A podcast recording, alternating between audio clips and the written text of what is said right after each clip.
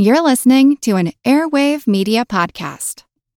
Hi, I'm Daniel, founder of Pretty Litter. Did you know cats tend to hide symptoms of sickness and pain? I learned this the hard way after losing my cat, Gingy. So I created Pretty Litter, a health monitoring litter that helps detect early signs of illness by changing colors, saving you money and potentially your cat's life. Pretty Litter is veterinarian developed, and it's the easiest way to keep tabs on your fur baby's health right at home. Go to prettylitter.com and use code SPOTIFY for 20% off your first order and a free cat toy. Terms and conditions apply. See site for details.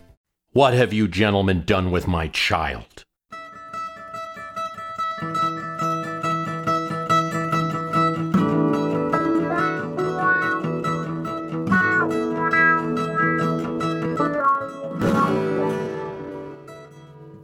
You've debased this child. You've sent him out into the streets in rags of ragtime, tatters of jive, and boogie woogie. But nobody had taken Lee DeForest's son or daughter. The inventor, or one of the inventors of radio, was talking about what the industry had done to his invention. Before we get into Lee DeForest's words, first just a reminder that if you're riding down that dark road, tail lights, yellow lines, maybe I'm picturing a big cactus, lonely, dim lit gas station. Who's with you? Well, I am. Thomas Thornbury writes to me, just purchased my copy of the My History Can Beat Up Your Politics archive, and I'm looking forward to delving into it. Just now introducing my wife to your work, though you and Dan Carlin have long been my travel companions on those dark, early morning car trips that I have to take as part of my job. Well, thanks, Thomas. You know, we're going to talk about radio on this show. And I'm a big believer in audio because you can do something else jog, work out, play with the cat, water the plants while you're listening. As we'll discuss later, you can even play video games.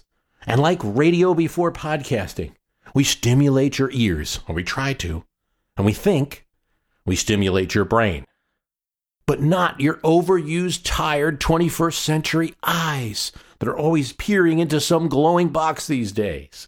That's what's great about audio. So buy the archives, support your podcasters. 1888 is a great deal considering the sheer amount of content, scores of hours of discussions of great political topics and stories. Just go to www.myhistorycanbeatupyourpolitics.com. You find the link there. Order within 24 hours. You're going to get a link from me, which is going to be the URL where you can get those archive episodes.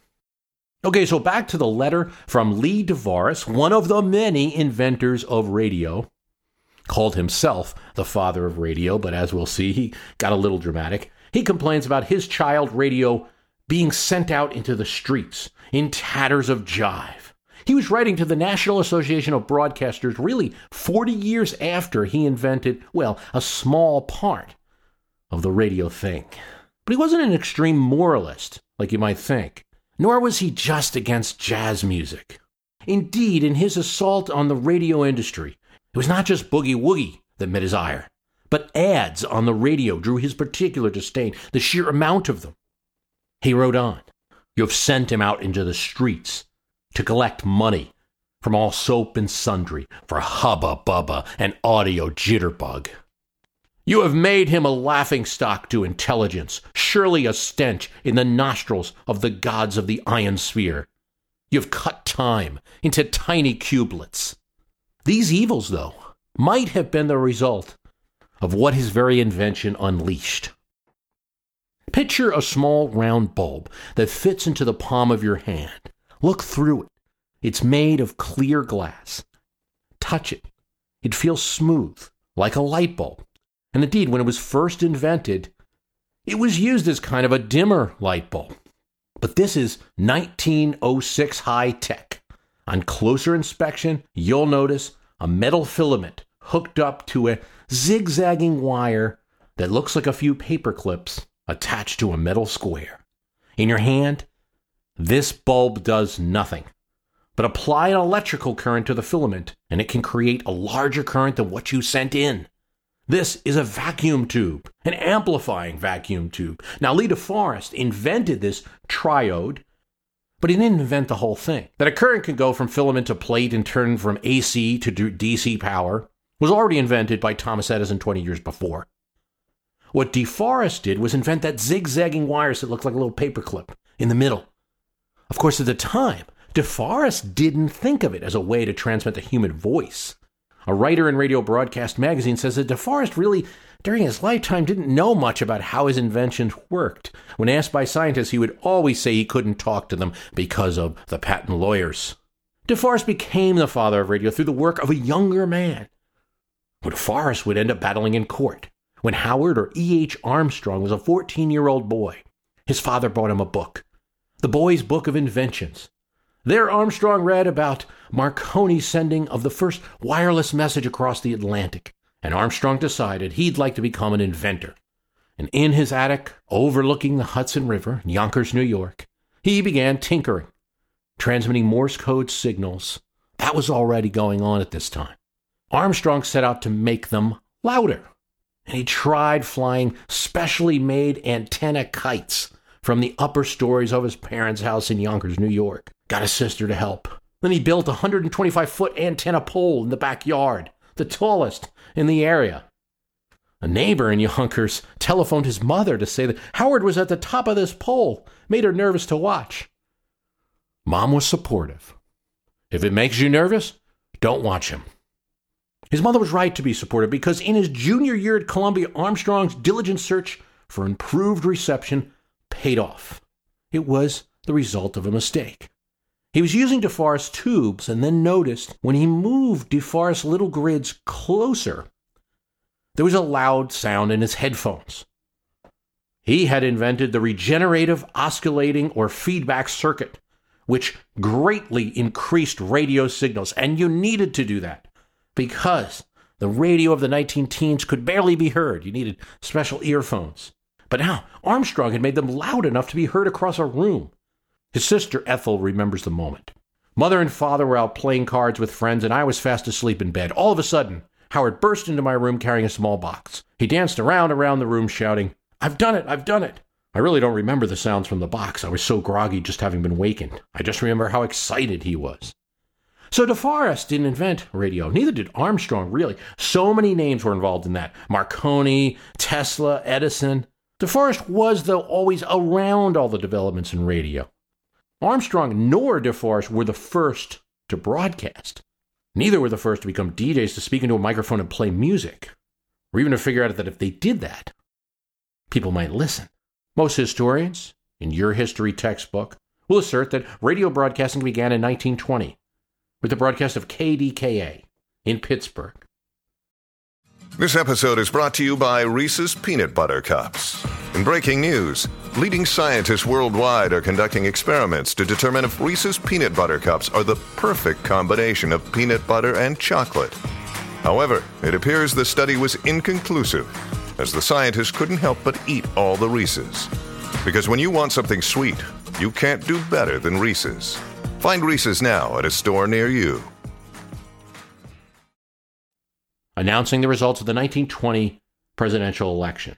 But really, KDKA was really just the first licensed station in the United States. And not even that, it was just the first licensed station in the United States after all the radio had been turned off during World War I. Station 8MK in Detroit was broadcasting on a regular schedule in 1920 at the same time and delivered those returns as well, but didn't get the press. DeForest was broadcasting in New York well before that. In 1919, University of Wisconsin had a college radio station. But they were all beat out by Doc Charles Herrold in San Jose, California, who started broadcasting using a crude arc receiver, no vacuum tubes. He started in 1909 with call letters FN, then 6XF. He built an audience by publishing an ad in a wireless equipment magazine. We have been giving wireless phonograph concerts to amateur men in the Santa Clara Valley. His big moment was during the 1915 San Francisco World's Fair, when he broadcasted live. Tens of thousands watched him doing it. Radio then was just in its novelty stage. It was something to see. It was a freak show, a geek show. What does that mean? We'll get into that. If you listened to Herrold, you did so with a crystal set, picking up a very faint voice through a set of headphones. This was the time of the radio geek.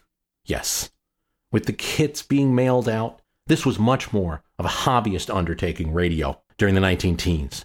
And there were less corporate brands than there were personal inventions, small equipment companies. Make it yourself. It was very similar to the 1960s and 1970s in Silicon Valley. Now, share something. I just watched this movie, Computer Chess, about a group of computer programmers in 1980 at a computer chess convention trying to defeat each other, compiling code, running diagnostics, evaluations. It's a great movie for many reasons, but I think that there you can see the idea of computers as this foreign thing. They're having a computer convention. We don't really think of computers that much anymore. It's just whatever the hardware that exists. You know, maybe a little bit. I, I like this laptop better than that one. It's the content, it's the apps. I mean, if anything, can, we're concerned about hardware when it comes to the phones, but even that's getting boring.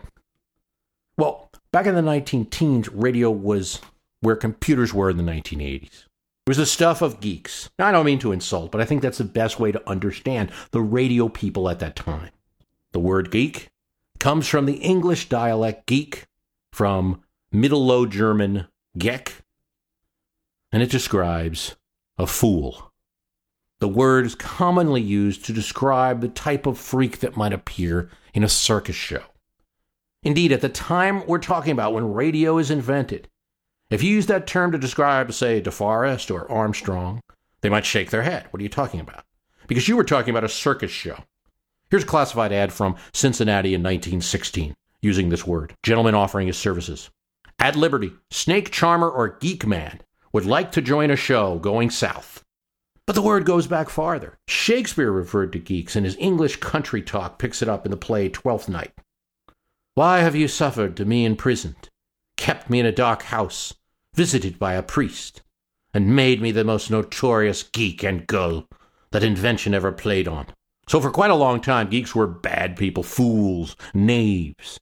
Then it became a little more of an eccentric person. Maybe in the 1950s, you start seeing the word mean more eccentric, like an egghead. Jack Kerouac writes, Brooklyn College wanted me to lecture eager students and big geek questions to answer. By the time of the 1970s, the term computer geek is out there. Then, after the 1990s, when geeks like Bill Gates and Steve Jobs started getting rich, it became really, really cool to be a geek. Well, such it was with the radio industry. It went from geek enthusiast, amateur in the 19 teens, really cool in the late 1920s, and corporate by the 40s and 50s. And the people around it became very rich. RCA Corporation, Emerson Radio, all of them made big bucks in the market and in the stock markets as well. All of this change did occur to a great extent with Pittsburgh KDKA and its announcement of Warren Harding's election. People thought if we can broadcast a presidential election, we can broadcast all kinds of news events and music and radio plays sponsored by soap companies. And the technology grows 5,000 units of radio sets in the United States, 1920, to more than 2.5 million units in 1924. 600 stations developed by 1922. Imagine having one of them old sets. If you're a country boy, not used to doing much outside of your surroundings. Now hearing perhaps Chicago's first radio station, KYW, broadcasting exclusively opera.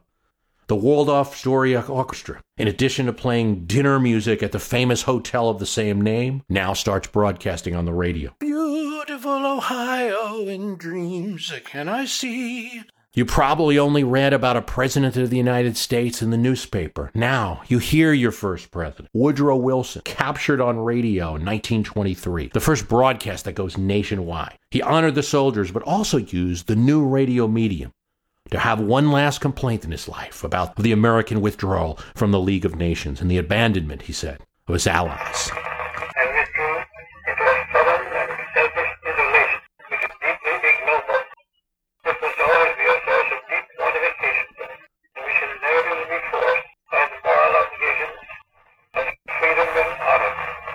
His voice is weak. He would die the next year. You might hear great moments in history, a dramatic radio series broadcast on NBC offering recreations of famed historical events. Is that you, John Hancock? Yes, Paul Revere, what's the matter? Matter enough, Hancock. The Redcoats are coming. You might hear The House of Myths, an early radio series which aired on NBC, which would tell stories of the Greeks and their gods. It had an East Coast version, which was bland, by the book versions of the Greek myths. Boring. And then a station from the West Coast rewrote them, as an early radio writer, Carlton Morse, said. They said, We can't do these. They're terrible. Can you take them and rewrite them? So they sent me home, and I conceived the idea of doing the myths in modern vernacular, with a heavy tongue in cheek innuendo on the sex life of the gods. During those days, the thing that was so pleasant was that there were no standards in writing. You were turned loose to think of something and do it. And out of this maelstrom of confusion came many of the shows that later developed into coast and national shows. It was a wonderful time. It was a new era in a new medium, and everybody had their opportunity. Good for some. This was fabulous stuff, but pretty quickly people realized with all this radio that they could get their message out in the new medium. But maybe their message was scary to some. Radio was being used to advertise things, starting with very innocent concerts for the music that was being played on the radio, and then going to products, first in a subtle underwriting form, and then direct calls to action. People were using the radio to spread religious evangelism, political theories, to run for office. John R. Brinkley in Kansas, among other things, espoused over the airwaves remedies, which he saw. The American Medical Association was very upset over a program which he read listener mail describing symptoms and then prescribed over the air, describing the medication by number. When listeners visited a pharmacy, Brinkley got a kickback. As the Literary Digest stated in 1924, the power of one man through broadcasting station must be curbed if that man persists in affronting the sensibilities of a large or a small part of the population. Radio should not appeal to vulgarities or morbid affairs. Too many propagandists, religious zealots, and unprincipled persons are using radio to grind their own axes. There were technical issues too. The rapid spread of radio led to inevitable confusion, disruption of frequencies. By 1926, there were 15,111 amateur stations and 500 official broadcasting commercial stations. Listeners of one program were frequently interrupted by overlapping messages. In the words of the New York Times, the radio signal almost anywhere on the dial sounded like the whistle of the peanut stand. Now, I discuss this today because Kristen McHale writes on the My History Can Beat Up Your Politics Facebook site Anybody who has friended me knows that I like to play video games a lot. Why does it seem like politicians are using any opportunity to claim my preferred form of entertainment as the bane of human existence? For anyone who's wondering, Bruce makes great listening for puzzle games. But if you're slashing zombies, just go with Led Zeppelin or Metallica. Thank you, Kristen. Uh, it's good to hear that I can at least help with some of the video games. But you're right. Video games constantly under attack. Here's a Lamar Alexander, senator of Tennessee. I'm going to wait and see on these bills, you know, but I think video games are the bigger problem in this country than guns because video games affect people. Cliff Stearns, a Florida Republican, building a video game around a premise based on very realistic cold blooded assassinations of innocent bystanders and police is more akin to hate speech, not free speech. So, yes, your mode of recreation is under attack from the government on a regular basis. But if it makes you feel any better, politicians were also scared of radio. They did wait a little bit to pounce. The industry wanted to move faster, the commercial part of the industry. But once they did, they did in a big way. The airwaves by 1927 were an open forum. Anyone with the expertise and equipment could reach millions of listeners. It was loosely regulated through its growth years in the 1920s. All you had to do was mail a postcard to one individual, Secretary of Commerce Herbert Hoover. And the Secretary had no right of refusal. So, offering to bring order out of the chaos of radio, Representative Wallace White and Senator Clarence Dill, radio experts, began a year long fight to pass legislation to regulate radio, leading to the Radio Act, which was signed by Calvin Coolidge in February 1927. It was opposed. Key Pittman of Nevada E.L. Davis of Tennessee, represented the rural American voice, the common people. They believed the Radio Corporation of America was conspiring to turn radio into a monopoly. And there were more conservative voices that opposed this. South Carolina Senator Coleman Blease was willing to create a federal radio commission if he knew what the politics and religion of the commissioners were. He wanted to know if someone would go on the air and say that he, Senator Blease, came from a monkey. To prevent that from happening, Blease introduced an amendment that would have prohibited all radio discussion of evolution. During the debate, the Blease Amendment was rejected, but it did show how there were many cooks in this pot. With all these competed voices as the Radio Act's being debated, it helped when on a conference in Washington on radio legislation, Herbert Hoover spoke, said broadcasters needed free speech and the right to broadcast, and broadcasting needed to be free of malice and unwholesomeness. Radio was a public utility that needed to be, he said, double guarded because it entered the home. Here's what Hoover said We hear a great deal about the freedom of the air, but there are two parties to the freedom of the air, and to freedom of speech for that matter. There's the speech maker and the listener. Certainly in radio, I believe in freedom for the listener. For senators and congressmen who were confused about the Radio Act and what it might do, the soothing words of the Secretary of Commerce, who at this time was quite popular, helped to allay the fears and pass the legislation. The Radio Act gave the Secretary of Commerce more control over who could be denied a license to broadcast. The instructions to Radio Act were specific. No person within the jurisdiction of the United States shall utter any obscene, indecent, or profane language by means of radio communication. The Federal Radio Commission, created under the Act, could limit the amount of advertising, prohibit programs that it decided were harmful to the public as a whole. Broadcasting, said the sponsor Clarence Dill, was a privilege. Want to learn how you can make smarter decisions with your money? Well, I've got the podcast for you. I'm Sean Pyles, and I host NerdWallet's Smart Money Podcast. On our show, we help listeners like you make the most of your finances. I sit down with NerdWallet's team of nerds, personal finance experts in credit cards, banking, investing, and more. We answer your real-world money questions and break down the latest personal finance news. The nerds will give you the clarity you need by cutting through the clutter and misinformation in today's world of personal finance. We don't promote get rich quick schemes or hype unrealistic side hustles. Instead, we offer practical knowledge that you can apply in your everyday life. You'll learn about strategies to help you build your wealth, invest wisely, shop for financial products, and plan for major life events. And you'll walk away with the confidence you need to ensure that your money is always working as hard as you are. So turn to the nerds to answer your real world money questions and get insights that can help you make the smartest financial decisions for your life. Listen to NerdWallet's Smart Money Podcast wherever you get your podcasts. Hi, it's Bruce. Listen, we all know the news headlines are full of wild stories, like how the world is tipping towards authoritarianism, all while somehow simultaneously freezing, flooding, and on fire. It's a lot to take in. But what if, instead of being on the brink of disaster, we're actually on the cusp of a better world?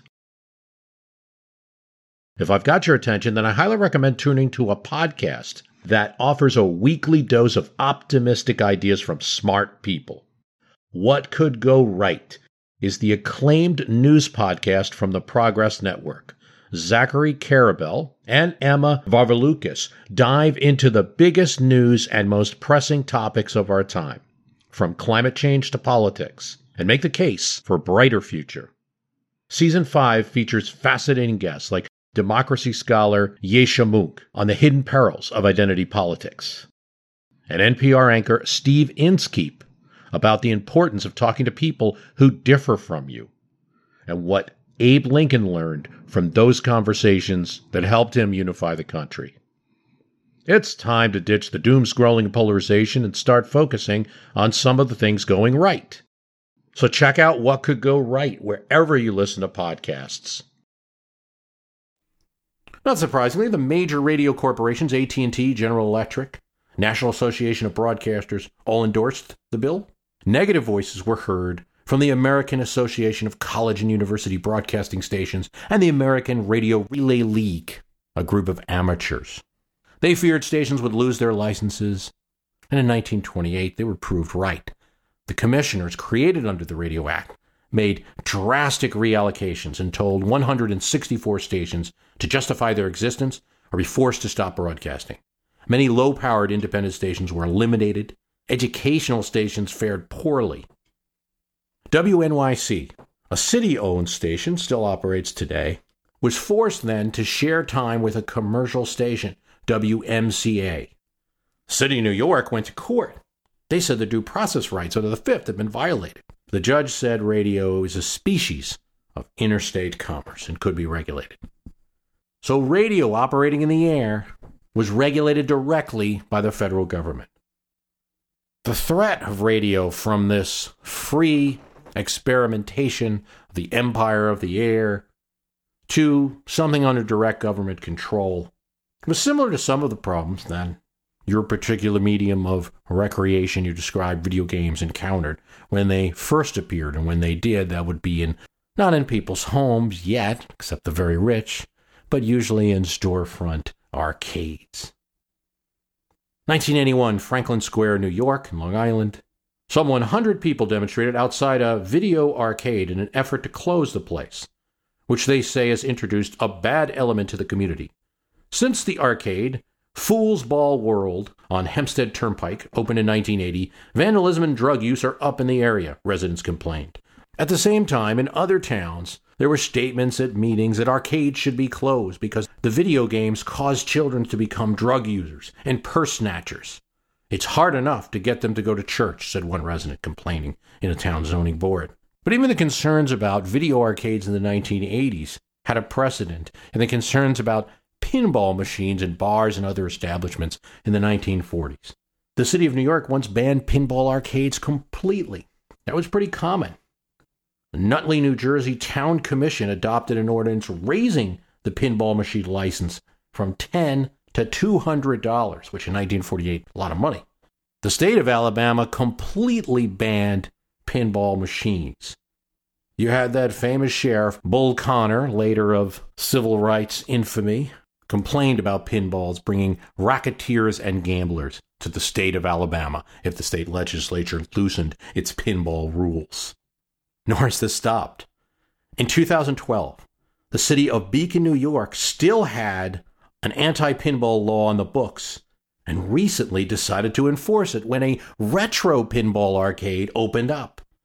The city council said that the issue is noise and only noise. The business next to the arcade and the residents above it had a legitimate complaint about noise.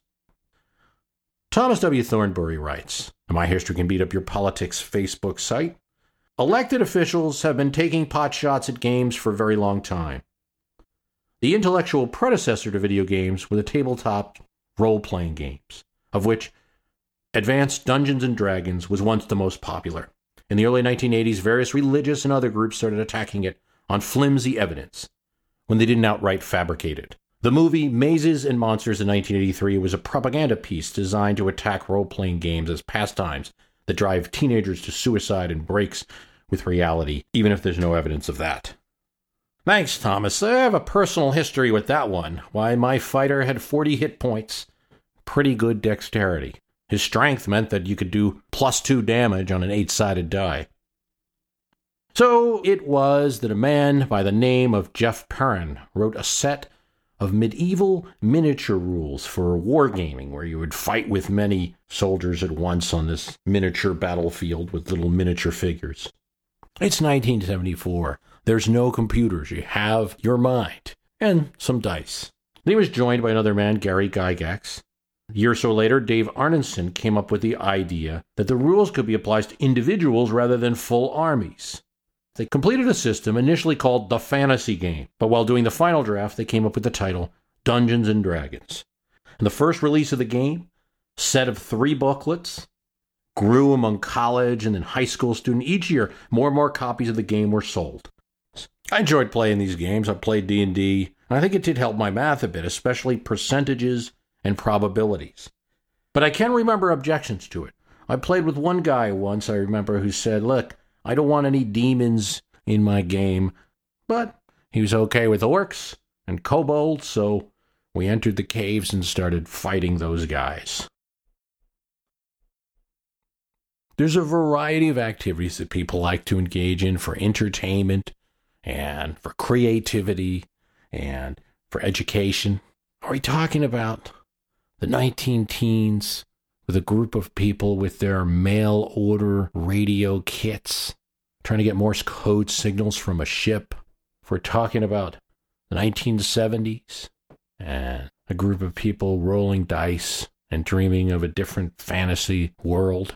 If we're talking about the 1980s, where your spaceship consisted of a few pixels, or the video games of today, where everything's very real and you're stealing cars in Vice City. There's the spear of government justification, i.e., Herbert Hoover. Radio enters the House so we can regulate it. Or the local mayors. Video games causing crime because of the loitering. Like in so many political issues, it's hard to take one side of the discussion and say one side's always right. But I do think you have a lot of people who played a Miss Pac Man and never became car thieves, who rolled eight sided dice and never lost their reality. You know, and all this might indicate that a guy playing Warcraft may make a fine CEO or senator very soon. I do hope that we will never see a department of podcasts anytime soon. And I want to thank you for listening. The website is www.myhistorycanbeatupyourpolitics.com. We got the offer there, 1888. You get the archive of everything we've done and most of the programs we've done since 2006. Lots and lots of episodes there. And if you do like the program, please tell someone about it. I could use some more favorites on Stitcher. I could use a review on iTunes or just write about it on your blog if you have one or in some form where people can see it. Thanks for listening. As a long-time foreign correspondent, I've worked in lots of places, but nowhere as important to the world as China. I'm Jane Perlez, former Beijing bureau chief for the New York Times. Join me on my new podcast, Face Off US versus China, where I'll take you behind the scenes in the tumultuous US China relationship. Find Face Off wherever you get your podcasts.